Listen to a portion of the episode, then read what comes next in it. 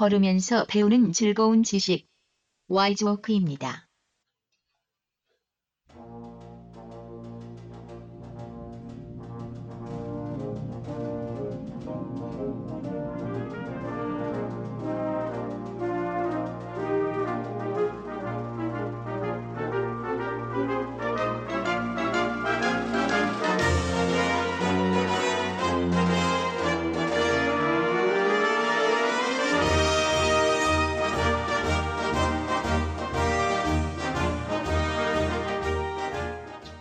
안녕하십니까. 저희는 지식 콘텐츠 제작 집단 YG 워크입니다. 저는 PD를 맡고 있는 이충환입니다. 오늘은 성준 씨 나와 오셨습니다. 안녕하세요. 안녕하세요. 그리고 소년 씨도 나와 있습니다. 안녕하세요. 안녕하세요. 저희가 나름 시사교양 프로그램을 전면으로 내세우고 있잖아요. 교양이라고 할 게 참 여러 가지로 없다 보니까 이런 걸 저런 거 기획을 하는데 고민을 많이 해요. 그리고 여러분께서 잘 아시다시피 저희가 일종의 회전문 인사잖아요. 쓴 사람 또 쓰고 어제 설명하던 사람 오늘 나와가지고 도와주고 나와서 도와주던 사람 다음 주에 설명하고 이런 식으로 쭉 돌아가다 보니까 좀 뭔가 저희 내부에서도 좀 실용적인 걸 이야기를 해보자. 너무 뜬구름 잡는 얘기만 있지 않았나라는 그런 반성이 많았어요. 그래가지고 오늘은 서점에 있는 흔한 자기개발서 같은 이야기를 한번 해보려고 합니다. 그것은 바로 뭐하냐? 매일같이 언론들이 취업 대란에 대해서 이야기하고 있는 이때 네, 멀쩡하게 대기업 취업에 성공한 분을 보시고 저희가 한번 이야기를 나눠보려고 합니다. 이 이야기를 전해주시기 위해 정규 씨 나와 계십니다. 안녕하세요. 아, 네, 안녕하세요. 정규입니다. 예, 뭐 여러분께서 평소에 어떻게 생각하시는지 모르겠지만 정규 씨는 생각보다 멀쩡하게 대학 졸업해가지고요. 상당히 좋은 대기업에 다니고 있습니다. 뭐 의외라고 생각하시는 분들도 계실지 모르겠지만 사실이 그래요. 그래서 이제 저희가 한번 정규 씨를 모시고 취업 이야기를 한번 들어보려고 하는데요. 어디서부터 얘기를 한번 해볼까요? 먼저 취업의 시작을 한번 이야기를 해볼까요? 정확하게 말하면은 취업 준비의 시작이죠. 일단 취업 준비를 언제부터 시작을 하셨나요? 저는 취업 준비를 4학년 1학기에 시작을 했고요. 친구 따라 강남 간다고 하죠. 어타키 복학을 했어요, 제가. 그래서 친구들은 4학년 2학기라서 취업 준비를 열심히 할 때 저는 학교 수업을 열심히 들어야 되는 상황이었는데요. 친구가 열심히 자소서를 쓰고 있길래 저도 한번 써봤죠. 그게 서류 합격이 되면서부터 이제 취업 준비를 하기 시작했어요. 어타키 복학이라면은 3학년 2학기 끝나고 휴학을 했는데 이제 가을 학기에 복학을 한 경우를 말씀하시는 거죠? 어, 네, 맞아요. 그렇게 되죠. 남들은 한창 서류 지원하고 자소서를 쓰고 그다음에 인적성 공부를 할 때 저는 전공 수업을 열심히 들어야 되는 상황이었거든요. 그러던 중에 내 친구가 저에게 인턴십이 있다고 지원을 해보라고 그랬어요. 그러면서 저도 그냥 써봤죠. 그냥 쓰, 어떻게 쓰는지도 잘 모르고 친구에게 물어물어 이렇게 쓰게 됐었어요. 그러면은 옛날에는 보통 고등학교 때 너 이러다가 대학 못 가면은 나중에 취업 안 된다. 라고 이렇게 얘기를 많이 들었잖아요. 그렇죠. 근데 요즘은 또 요 레토릭이 바뀌었어요. 너 고등학교 때 열심히 안 해가지고, 아, 더 정확하게 가죠. 너 중학교 때 열심히 안 해가지고 자리평사립고나 특목고를 못 가면은 대학을 잘 못 가고, 대학을 잘 가더라도 대학에서 열심히 하지 않으면은 나중에 취업을 못 한다라고 이야기를 하는데 아까 말씀하신 거는 4학년 1학기 때부터 취업 준비를 하셨다고 말씀을 하셨잖아요. 네. 1학년, 2학년, 3학년은 뭐 따로 준비하시거나 그런 건 전혀 없나요? 준비를 할 것도 없었어요. 전 학교 수업 열심히 듣고 괴로워하고 방학 때는 놀고 그 남들 하는 흔한 영어 학원도 안 갔거든요. 어학연수는요? 어학연수도 안 갔죠. 그냥 학교 열심히 다녔고 예. 휴학도 충동적으로 선택하게 됐어요. 뭔가 개- 계획이 있어서 휴학을 한 건 아니고 저희가 3학년을 3학년이라고 부르거든요. 정말 죽어나는 학년이라고 해서 맞아요. 그러면서 너무 힘들어서 충동적으로 휴학을 결정하게 됐어요. 그러면은 휴학을 하시고서 하신 게 공모전을 응모를 하셨다든가 봉사활동을 갔다 오신다거나 그런 거 있잖아요. 흔히 얘기하는 스펙. 봉사활동이라고 하면 해외 한 달 정도 갔다 오는 봉사활동 말씀하시는 거잖아요. 예, 그렇죠. 저는 너무 부끄럽게도 그냥 놀았습니다. 어, 저 그럼 궁금한 게 있습니다. 아, 네. 휴학하면은 보통 면접 보거나 아니면은 이력서 쓸 때 불이익이 생길 수도 있다라는 소문이 있어요. 아, 그렇죠. 혹시 그런 소문 들어보셨죠? 네, 대기업 입사해서. 네. 근데 면접 보실 때 면접관들이 그 휴학에 대한 걸 물으시거나 그게 이렇게 걸리거나 하신 적은 없었어요? 그러면 취업하실 때? 어, 일단 한 학기 휴학을 했잖아요. 네. 그리고 군대 갔다 와서는 바로 복학을 했었어요.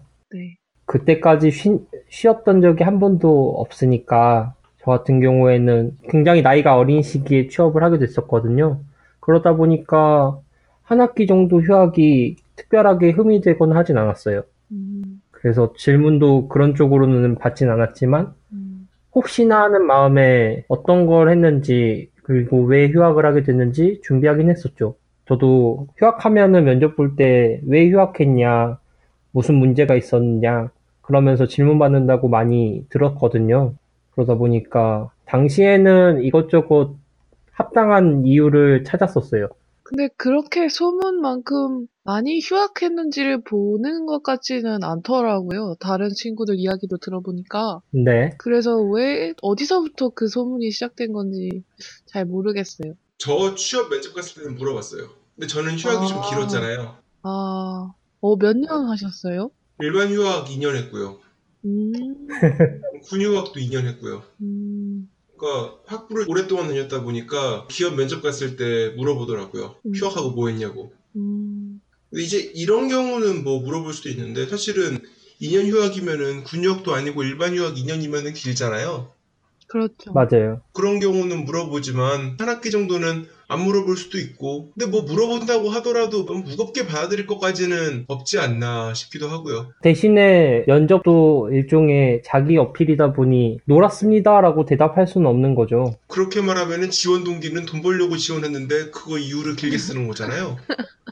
어, 뭐 그렇긴 하지만 단지 돈 벌기 위해서 지원했습니다라고 말하지 않는 것과 같은 이유인 거죠. 포장의 문제죠. 네, 맞아요. 포장의 문제예요. 당연히 거짓말을 하면 안 되겠지만 네, 그렇다고 너무 본질적으로 대답하는 것도 그렇죠. 문제가 있죠. 네, 맞아요. 감사합니다. 네, 그래서 자소서는 어떤 방식으로 쓰셨나요?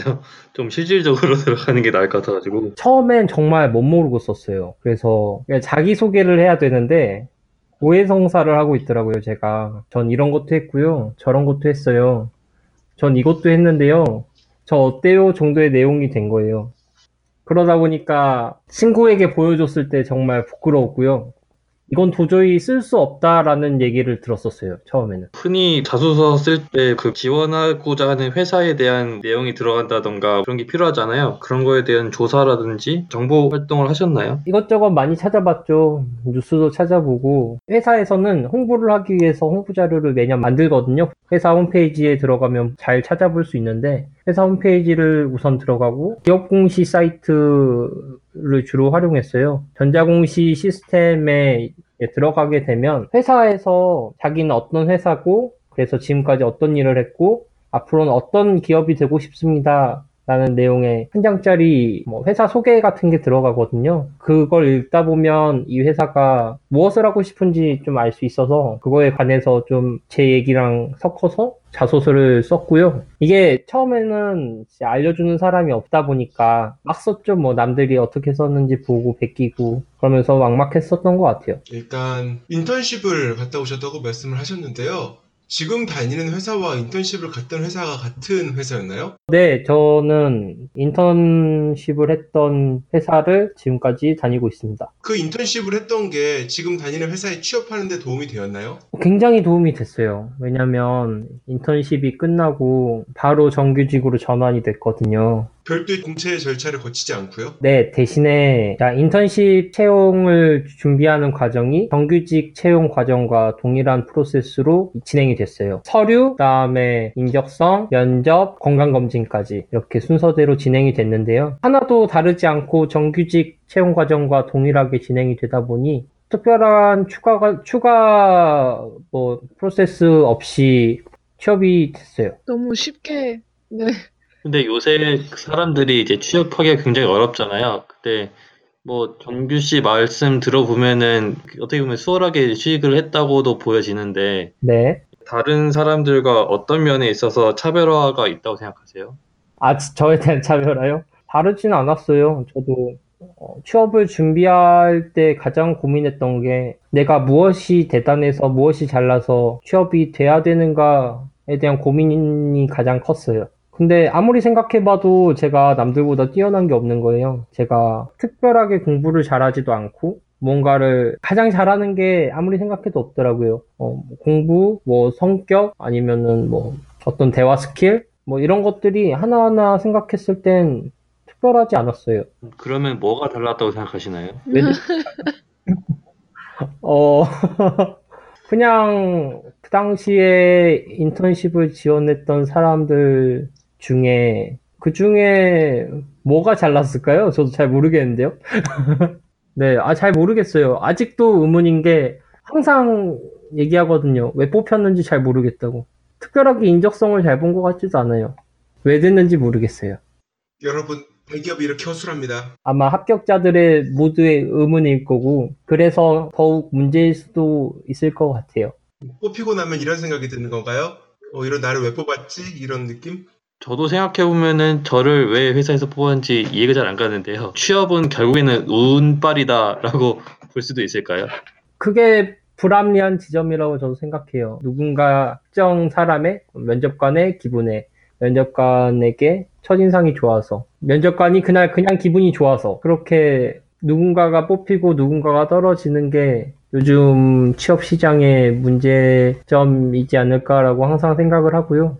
그러면은 청년들이 스펙을 쌓기 위해서 엄청 매몰되어 가는데 그거는 썩 좋지만은 않다 혹은 효율적이지 않다라고 볼 수도 있겠네요. 그렇지만 누구도 그 사람들의 불안을 메워줄 수 있는 사람이 없잖아요. 사실 서류가 되면 그리고 인적성에 통과를 했다면 그 사람들은 기본적으로 회사에서 일할 수 있는 실력과 인성이 됐다고 판단해야 되는 거 아닌가요? 최소한 회사에서 요구하는 최소한의 조건을 만족시켰다가 서류와 인적성이지 않나요?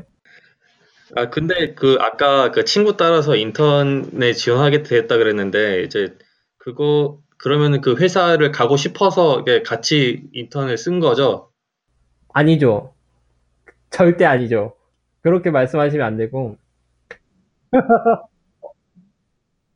어, 가기 전까지는 사실 그 회사가 어떤 회사인지 잘 몰랐어요. 그냥, 아, 대기업이구나. 어디 있는지도 이- 지원할 때 알았고요. 어, 회사가 어디 있는지도 지원을 할 때 알았어요. 그리고 그 회사가 무엇을, 무슨 일을 하는지는 지원을 하고 나서 알았어요. 그러면 저희가 잠깐, 잠시 있다가 회사를 어떻게 정했나 한번 이야기를 들어보도록 하겠습니다.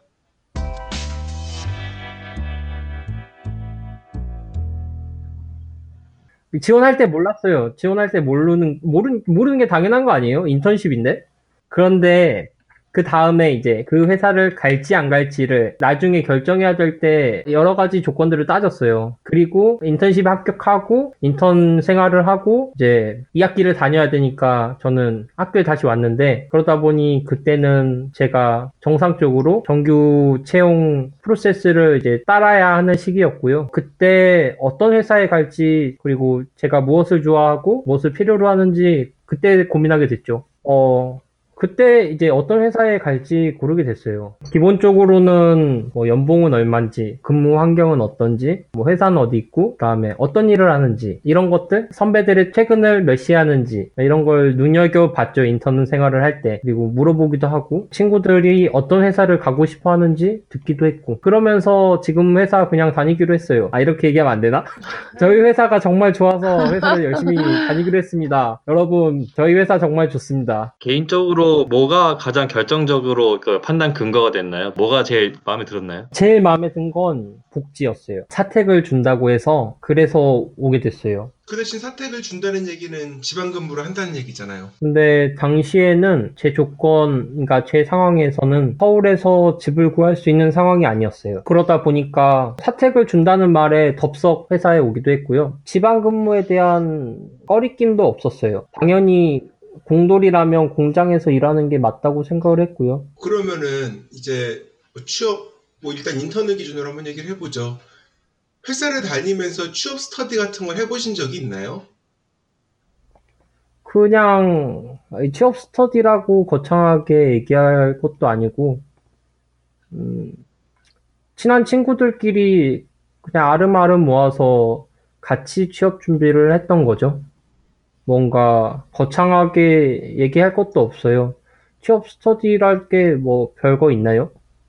마음, 마음을 위한? 그냥 같이 자소서 쓰고 어, 맞아요. 마음의 위안이 가장 컸어요. 나 혼자이지 않다. 혼- 어, 사실 혼자 준비하기 굉장히 외롭고 괴롭거든요. 어, 학교는 학교대로 수업을 가고요.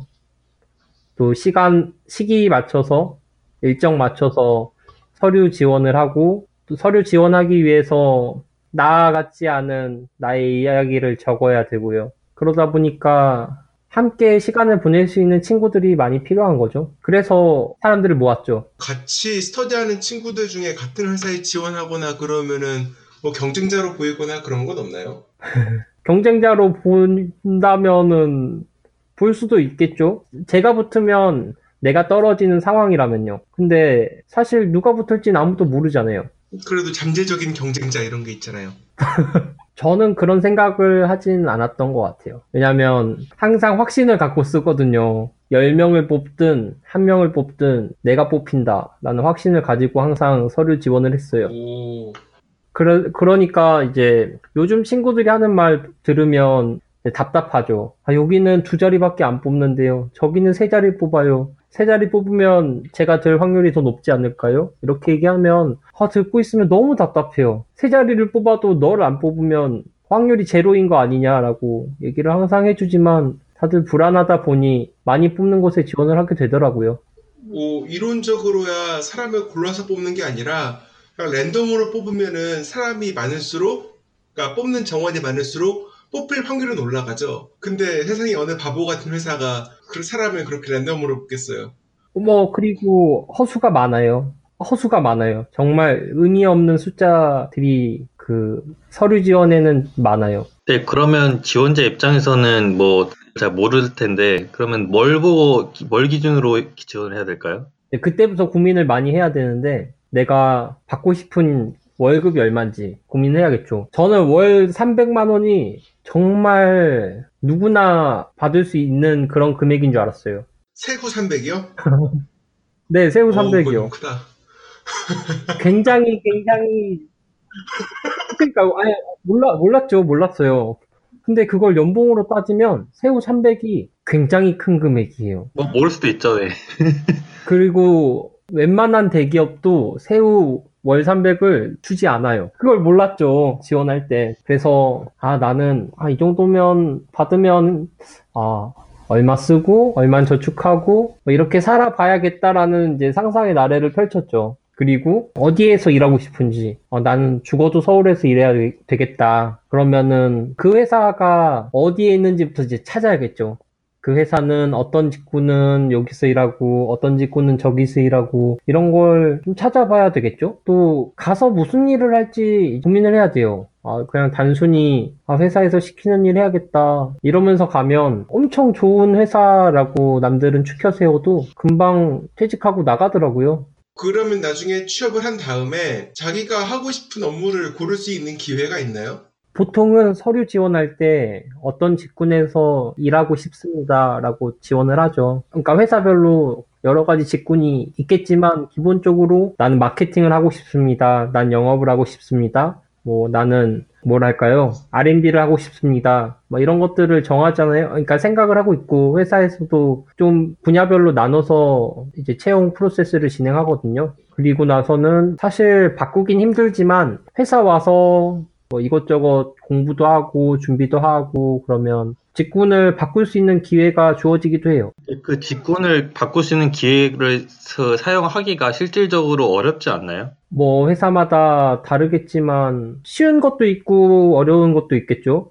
비슷한 직군에서 이동한다면 쉬울 수 있고 완전 생뚱맞은 직군으로 간다면 뭐 어렵겠죠. 뭐 예를 들면 뭐 연구소에서 일하시던 분이 회계 파트로 가겠다고 얘기를 하면 아무도 어떠한 준비도 없이 회계 파트로 간다고 했을 때는 모두가 반대하겠지만 회사에 와서 회계 수업을 들었고 회계 자격증을 따고 그렇게 차근차근 준비를 했다라는 걸 보여준다면 아, 이 친구는 준비가 됐구나라고 생각하면서 보내줄 수도 있겠죠. case by case라고 저는 생각 을 하고요. 보통은 대학에서 대학을 갈 때 어느 정도 정해지죠. 직군이나 부서 바꿀 때 회사에서 1년마다 재계약을 한다던가 뭐 인사팀이랑 만날 기회가 있다던가 그럴 때 말씀을 드려야지 그게 가능한 건가요? 몇 년마다 한 번씩 면담을 하게 돼 있을 거예요. 어떤 회사든. 아, 넌 지금까지 어떤 일을 했는데 마음에 드니? 넌 무슨 일을 했는데 어떤 성과를 냈니? 이런 면담을 할 거예요. 거기서 저는 뭐 앞으로는 이런 걸 해보고 싶습니다. 라고 어필하면 반영이 될 수도 있고 안 될 수도 있는 거겠죠?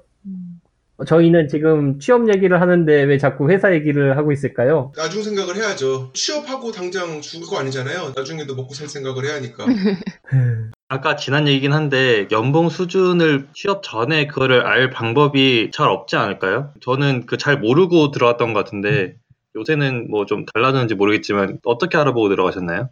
그런 거 있잖아요. recruiting 관련 정보들이 올라오는 사이트들의 취업 정보 같은 걸 보면 연봉 같은 게 어느 정도 나와요. 거기서 좀 찾아본 것도 있고요. 학교에 campus recruiting이 오는 경우가 있거든요. 그런 경우에 부스에 찾아가서 현업에서 일하시는 분들이랑 대화를 하다 보면 궁금하니까 물어보게 되고 그분들도 사람이다 보니 어떤 수준입니다라고 뭐 정확하진 않지만 어느 정도 주- 받아요. 막 업계에서 제일 많이 받아요. 이 정도로 어필해 주시는 분들이 있어요. 그분들에게 아름아름 물어서 이제 알게 되죠. 그 보통 인사팀에서 오면은 물어보는 학생들 있죠. 연봉 얼마나 주나요? 라고. 네, 맞아요. 맞아요. 정확하게 말해주면 안 돼요. 제가 질문이 하나 있는데 선배 중에 어차피 회사는 다 비슷비슷하기 때문에 돈 많이 버는 데를 찾아서 가야라 라고 말씀하신 분이 계세요. 이거에 대해서는 어떻게 생각하세요? 정규님께서는? 그것도 맞는 말이에요. 운이거든요. 입사도 운인데 좋은 팀장님을 만난 팀장님과 팀원을 만나는 것도 운이거든요. 그러다 보니까 연봉이 정말 큰 기준이 되기도 해요. 근데 저 같은 경우엔 먹고 살 만큼만 주면 좋다고 생각을 했었어요. 아, 이 최소한 이 정도는 받아야겠다. 이거보다 더 주면 좋지만 뭐 이 정도만 받아도 괜찮다라는 기준이었던 거고요. 저 같은 경우에는 야근을 정말 정말 하기 싫었어요. 그래서 돈을 조금 덜 받더라도 야근을 많이 하지 않는 곳, 그런 곳으로 회사를 선택했고요. 야근을 많이 하는 회사들이 정말 많잖아요. 뭐 구루에 꺼지지 않는 등대라거나 아니면은 아오지 탄광이라고 부르는 뭐 특정 몇몇 회사들이 있잖아요. 그런 회사들에 가서 이제 괴로워하는 것보다 이제 퇴근을 조금 일찍 하고 제 시간을 갖는 게 중요하다고 생각을 했어요. 그러면은 이제 가장 살 떨리는 순간에 대해서 한번 이야기를 해보겠습니다. 면접이죠?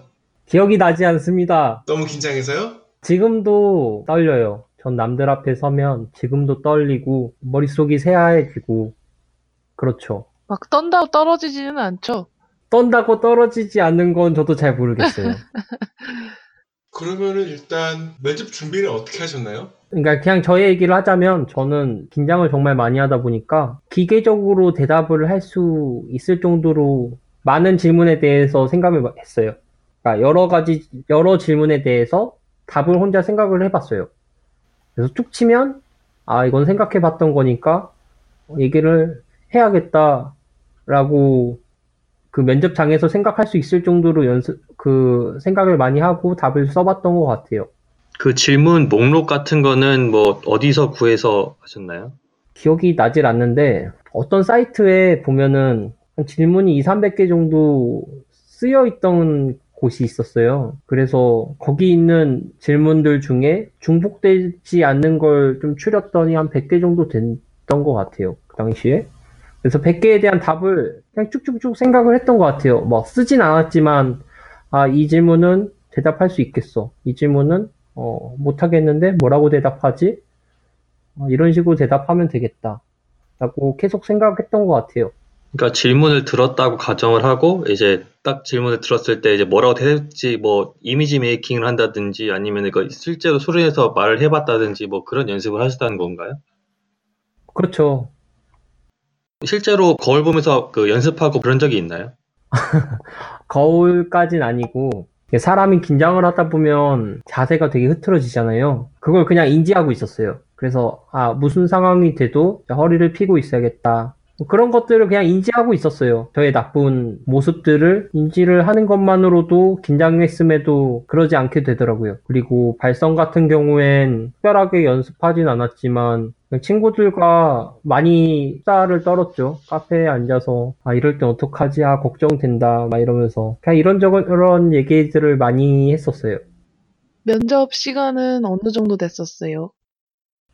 한 면접에 30분 정도 썼던 것 같아요. 그러니까 있었던 것 같아요.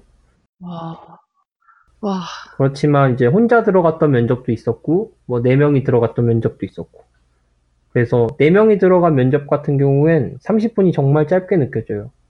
질문을 받고 이제 면접장에 들어가면 이제 인사를 하고 안녕하십니까 누구입니다 라고 얘기를 하고 의자에 앉겠죠. 그리고 나서 이제 면접관이 제가 제출한 서류를 이제 뒤적뒤적 하고 어떤 질문을 할지 생각도 하고 그다음에 저에게 뭐 자기소개 해보라고 시켜놓고 면접관은 어떤 질문을 할지 생각을 하고 있겠죠. 이게 한 2, 3분이 흘러요. 제가 질문을 받았을 때 고민해서 어떤 대답할지 생각하는 시간도 있고요. 그러다 보면 실제로 제가 받는 질문은 한 4개에서 5개? 그 안에 이제 저의 합불이 결정이 되는 거죠. 근데 이거는 저의 개인적인 경험이니까 뭐 일반화할 수는 없을 것 같아요. 그 자기소개를 대부분, 그러니까 인성면접, 기술면접, 이렇게 여러 개의 면접들이 있는데 모든 면접에서도 다 자기소개를 시키나요? 토론 면접에 갔을 땐 안 시켰어요. 음, 뭐 임원 면접 갔을 때는 시켰고 그다음에 직무적합 면접 갔을 때는 어떤 회사는 시켰고 어떤 회사는 안 시켰어요.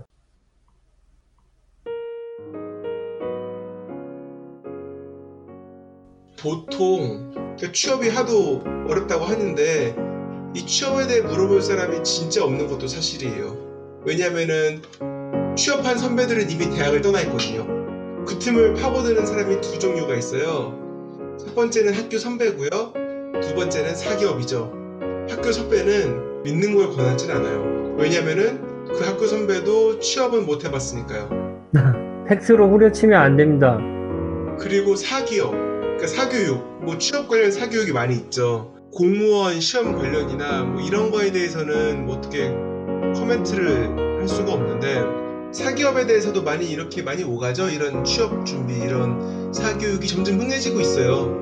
원래 어려운 게 있으면은 흥하는 게 사교육이고 특히 한국은 이런 게 잘 발달이 돼 있으니까요. 근데 어차피 기업에서 사교육으로 대기업을 갈 수 있다면은 그거는 대기업의 채용 시스템에 문제가 있는 거죠.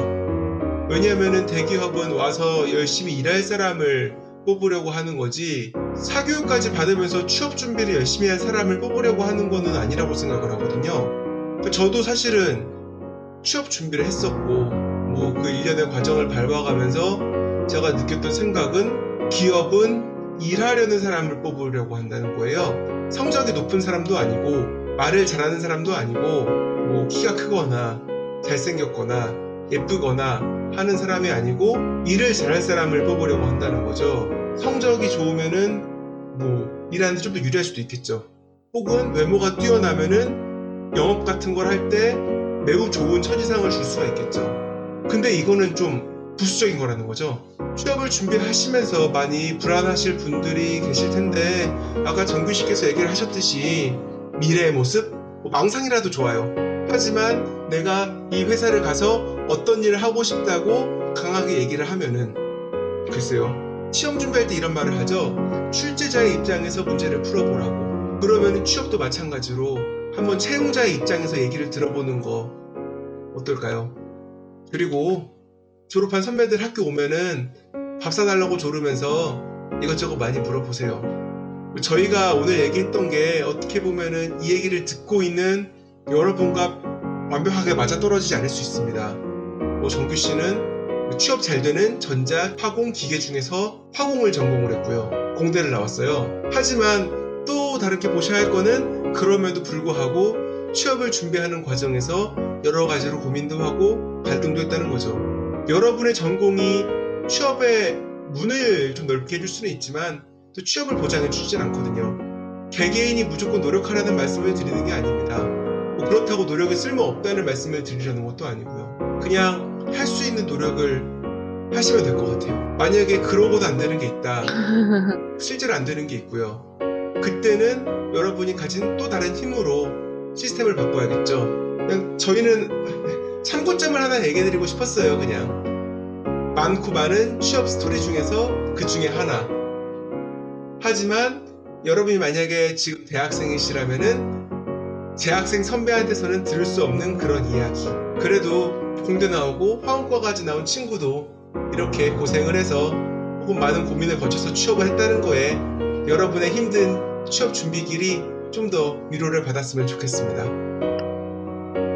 네, 저희는 지식 컨텐츠 제작 집단 YG 워크였고요. 뭐 질문이나 반론이나 아니면은 여러 가지 여러분의 의견을 저희 이메일 ygsworkcompany 골뱅이 gmail.com w i s e w a l k c o m p a n y 골뱅이 gmail.com으로 보내주시면은 저희가 항상 고마운 마음으로 받고 더 좋은 내용을 만들기 위해 노력하겠습니다. PD를 맡고 있는 이충환이었고요. 예, 여러분 안녕히 계십시오.